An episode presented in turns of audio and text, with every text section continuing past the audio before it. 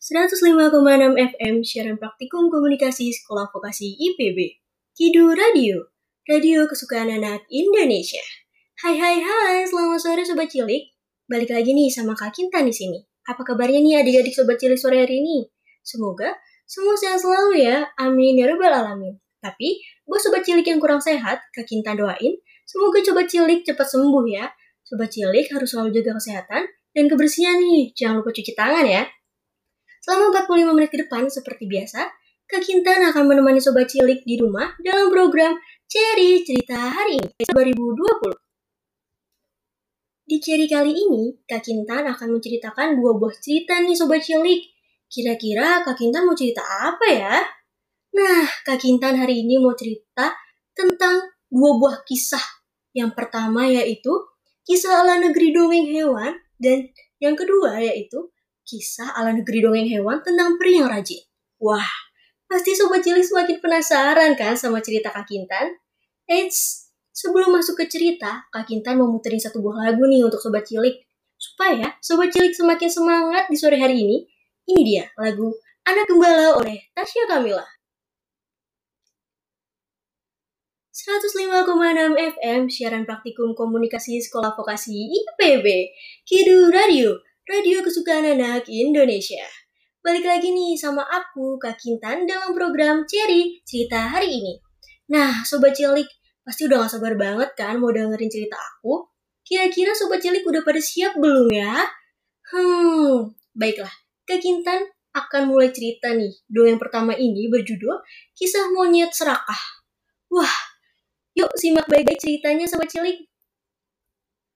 Musim kemarau telah datang pohon-pohon di hutan mulai mengering. Akibatnya, persediaan makanan semakin menipis. Di hutan itu, tinggal sekawanan monyet. Mereka hidup rukun dan damai.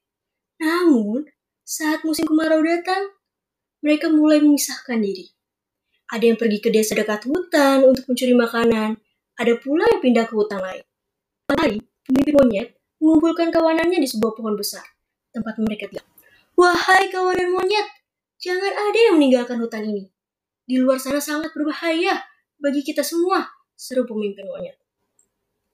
Kawanan monyet itu pun mendengarkan pemimpin mereka, kecuali seekor anak monyet. Anak monyet itu sangat nakal. Ia tak mau mendengarkan ucapan pemimpin monyet. Justru, anak monyet berencana akan ke rumah penduduk.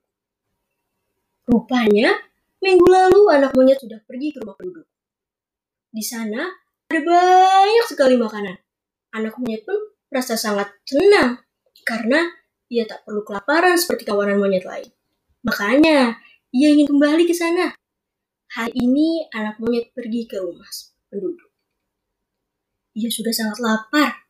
Namun, ketika ia masuk ke salah satu rumah, ia hanya menemukan sepotong baju di kursi. Tiba-tiba, muncul pemilik rumah. Ia melihat bajunya dipegang anak monyet. Ia pun meminta bajunya dari anak monyet. Namun, anak monyet tak mau menyerahkannya, kecuali ditukar dengan makanan. Pemilik rumah pun segera mengambil buah pisang dan memberikannya kepada sang monyet. Anak monyet langsung memberikan baju yang ia pegang kepada pemilik rumah, kemudian melahap pisang itu. Nyam, nyam, nyam, nyam. Setelah memakan pisang, anak monyet pun pergi ke rumah penduduk lain. Oh lala, ia melihat stoples kacang di meja. Alangkah senangnya anak monyet.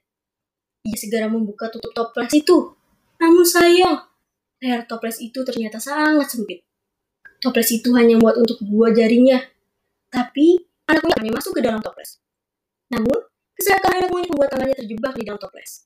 Untuk melepaskan tangannya, anak monyet menggoyang-goyangkan tangannya. Ia tidak sadar bahwa ia telah menimbulkan kegaduhan. Tentu saja, suara titik anak monyet membuat pemilik rumah mau tahu keberadaannya. Tolong, tolong, ada monyet liar di rumahku, teriak pemilik monyet. Anak monyet yang kaget, namun tangannya masih terjebak dalam toples sehingga ia tak bisa berpegangan pada apa pun. Dan akhirnya ia pun terjatuh. Saat itulah semua penduduk langsung menangkap anak monyet itu. Anak monyet itu menyesal karena tidak mendengarkan nasihat pemimpin monyet. Nah, gimana nih Sobat Cilik? Ceritanya seru kan? Nah, pesan yang dapat dari cerita dongeng tersebut yaitu jangan menjadi anak yang nakal nih. Karena orang lebih tua mempunyai banyak pengalaman, yang mengingat kita untuk yang menjadi lebih terbaik.